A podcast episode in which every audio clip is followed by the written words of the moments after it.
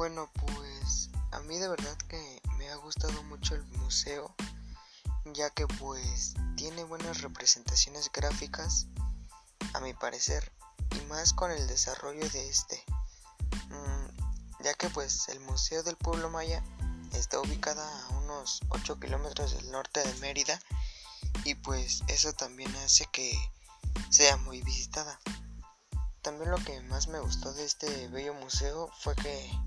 la forma en cómo lo explican es muy adaptable a lo que se ve y se está visualizando, por así decirlo.